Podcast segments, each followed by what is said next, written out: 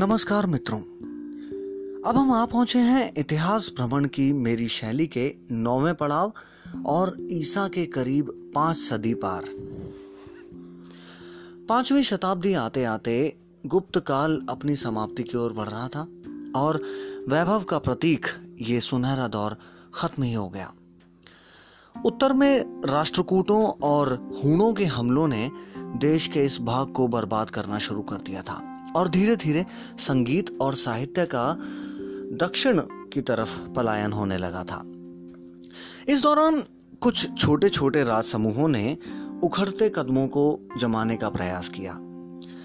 गुप्त साम्राज्य के पतन के बाद लगभग एक शताब्दी तक यानी छठी शताब्दी के शुरू में उत्तर में अब केंद्रीय साम्राज्य नहीं था, जिसका दोबारा यशस्वी प्रादुर्भाव किया थानेश्वर के हर्षवर्धन ने।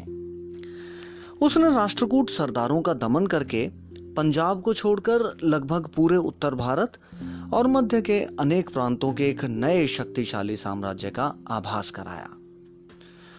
हर्षवर्धन के बारे में ज्यादा सटीक ज्ञान मगध से प्राप्त दो ताम्रपत्रों, कलहण के राजतरंगिणी, चीनी यात्री युवान चुआंग्या, वेन सांग के संस्मरण और खुद हर्ष द्वारा रचित संस्कृत ग्रंथों से मिलता है। हर्ष के दरबारी लेखक बाणभट्ट द्वारा लिखे गए हर्ष चरित ने इस तरफ इतिहासकारों की सहायता ज्यादा की है। गुप्तकाल के साहित्यिक दौर के बाद बाणभट्ट का योगदान साहित्य को बहुत रहा है। हिंदी का पहला उपन्यास कादंबरी बाणभट्ट ने ही लिखा। कहते हैं कि अपनी फक्कड़ आदत के चलते बाणभट्ट से हर्ष के मतभेद हो गए थे, पर कुछ समय बाद दोनों के संबंध दोबारा सामान्य हो गए। हर्ष के पिता प्रभाकर वर्धन हर्ष के युद्ध अभियानों के दौरान बीमार हुए और कुछ समय बाद चल बसे। राज्य की कमान बड़े भाई राजवर्धन के हाथों आई, जो कुछ ही दिनों बाद मालवा नरेश देवगुप्त और गौड़ राजा शशांक के विद्रोह को कुचलने की मुहिम में मारे गए। हर्ष के बहनोई की भी शशांक ने हत्या कर दी और उसकी बहन राजश्री विरक्ति में बौद्ध योगिनी बन ही गई थी कि हर्ष ने उसे किसी तरह रोक लिया। मां भी पिता की मृत्युशैया से पहले सधवा मरने की चाह में सती हो गई थी। कहते हैं कि ये पति के जीवित रहते पत्नी के सती हो जाने की अपने आप में पहली घटना थी। हर्ष ने देवगुप्त से मालवा छीनकर शशांक को खदेड़ दिया, दक्षिण का अभियान शुरू किया और उसके रास्ते का हमेशा से जबरदस्त कांटा रहे पुलकेशिन द्वितीय को आंध्र में पराजित किया। हम बता दें कि पुलकेशिन इससे पहले हर अभियान में हर्ष को हराते रहे। खैर, इसके बाद उसे उसका जीवन और राज्य दोनों ही भीख में दे दिए गए। हर्ष ने साम्राज्य को सुंदर शासन दिया, धर्मों के विषय में उदार नीति बरती, विदेशी यात्रियों का सम्मान किया। चीनी यात्री वेन सांग के बचे हुए लेखों से हमें पता चलता है कि हर्ष ने उनका बहुत इंतजार किया। आमंत्रण भरे कई पत्र इस बौद्ध दार्शनिक को भेजे और अंत में उन्होंने हर्षवर्धन, जिसे वो कुमार शिलादित्य कहकर संबोधित करते थे, उसका आमंत्रण स्वीकार कर ही लिया। हर्ष यूं तो वैदिक मतों का अवलंबी था, लेकिन बौद्ध दर्शन का भी उस पर गहरा प्रभाव था। उसने अनेक बौद्ध मठों का निर्माण और पुराने स्तूपों का जीर्णोद्धार कराया।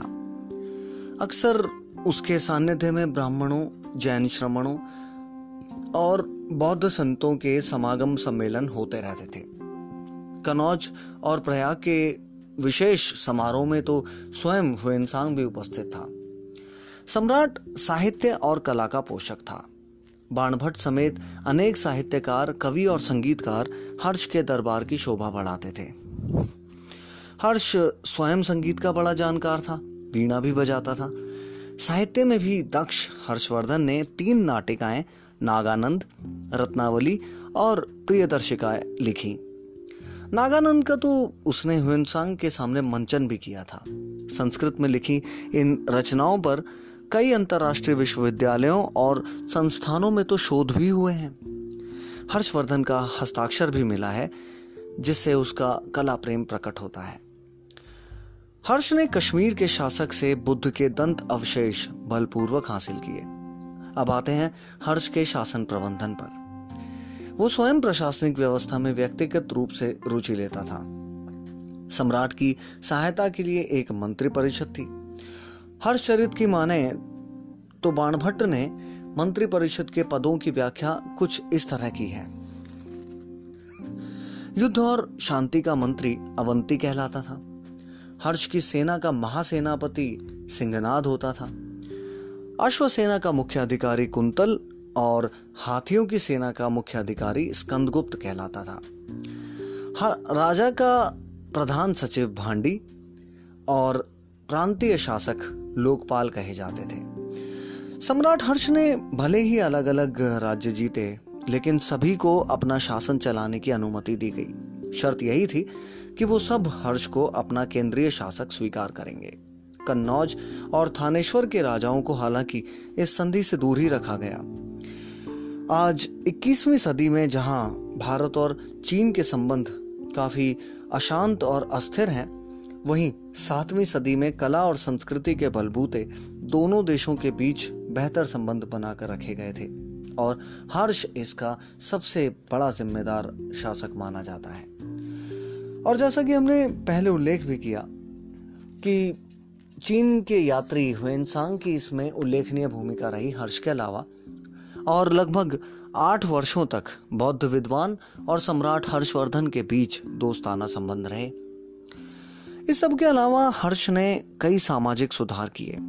सती प्रथा समेत कई कुरीतियों को पूरी तरह कुचल दिया गया, प्रतिबंधित कर दिया गया। वो देश का पहला सम्राट था जिसके शासनकाल में व्यापक स्तर पर सामाजिक सुधार किए गए। हर्ष ने शिक्षा के क्षेत्र में भी देश भर में काफी सुधार किए। उसी के शासनकाल में नालंदा विश्वविद्यालय दोबारा देश के उत्कृष्ट शैक्षिक संस्थान के रूप में स्थापित हुआ। प्रयाग का प्रसिद्ध कुंभ मेला भी हर्ष ने ही शुरू करवाया। देश की अर्थव्यवस्था, जो मूलतः कृषि पर ही आधारित थी, हर्ष के जमाने में अच्छी खासी तरक्की पर थी। उसके शासनकाल में अनेक वैश्विक अर्थशास्त्रियों और बुद्धिजीवियों ने भारत की उन्नत अर्थव्यवस्था का उल्लेख अपने कई ग्रंथों में किया है।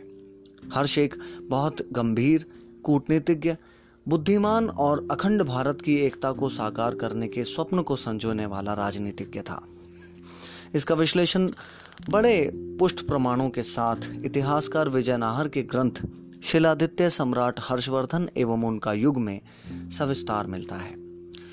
जैसे शशांक से संधि, पुलकेशिन से युद्धोपरांत संधि, वल्लभी नरेश ध्रुव भट्ट के साथ समझौते करना, उसकी दूरदर्शितापूर्ण राजनीतिज्ञता और सफल कूटनीतिज्ञता की प्रतिभा को उजागर करते हैं। हर्ष ने किसी भी विषय को अपनी व्यक्तिगत प्रतिष्ठा और महत्वाकांक्षा का प्रश्न नहीं बनाया, बल्कि राष्ट्रीय सुरक्षा और संपूर्ण उत्तर भारत की सुदृढ़ संगठित शक्ति का दृष्टिकोण अपनी आंखों के समक्ष हमेशा रखा। हर्ष ने अपनी आय को चार भागों में बांटा, जिनके प्रयोजन शाही परिवार के लिए, सेना और प्रशासन के लिए, धार्मिक निधि के लिए और निर्धन व बेसहारा लोगों के लिए थे। देश के नियमबद्ध अस्पतालों का निर्माण भी हर्ष ही के दौर में सबसे पहले हुआ। ह्वेनसांग कहता है कि हर्ष के पास एक कुशल सरकार थी। वहां परिवार पंजीकृत नहीं किए गए थे और कोई भी बेगार नहीं था, लेकिन नियमित रूप से होने वाली डकैतियां हमेशा उसके लिए सरदर्द बनी रहीं। हर्ष ने एक विशाल सेना तैयार की और करीब छह साल में मगध, वल्लभी, कश्मीर, गुजरात और सिंध को जीतकर पूरे उत्तर भारत पर अपना दबदबा कायम कर लिया। जल्दी ही हर्षवर्धन का साम्राज्य पश्चिम में गुजरात से लेकर पूर्व में आसाम तक और उत्तर के कश्मीर से लेकर दक्षिण में नर्मदा नदी तक फैल गया। एक लाख से अधिक सैनिकों और साठ हजार से अधिक वाली सेना के दम पर हर्ष ने मौर्य और गुप्त काल के बाद देश को तीसरा बड़ा साम्राज्य, शक्ति, संपन्नता, वैभव और शिक्षा के मजबूत आधारों के साथ दिया। हर्ष के बाद उनका कोई भी वारिस नहीं था जो उनके बाद पुष्यभूति वंश को आगे ले जाता। पत्नी दुर्गावती से हर्ष को दो पुत्र प्राप्त हुए, भाग्यवर्धन और कल्याणवर्धन। लेकिन दुर्भाग्यवश इन दोनों की हर्ष के षड्यंत्रकारी मंत्री अरुणाश्व ने हत्या कर दी थी। पाँच सौ नब्बे ईस्वी में जन्मे हर्षवर्धन की मृत्यु सन छह सौ सैंतालीस ईस्वी में हुई। उसके मरने के बाद उसका मजबूत साम्राज्य भी बिखरता चला गया और देखते देखते समाप्त ही हो गया। हर्ष के उत्तराधिकारी को राजा बनते ही बंगाल के विरुद्ध पराजय का सामना करना पड़ा, जिसके बाद उत्तर भारत के इस अंतिम महान हिंदू सम्राट का विशाल साम्राज्य छिन्न भिन्न हो गया।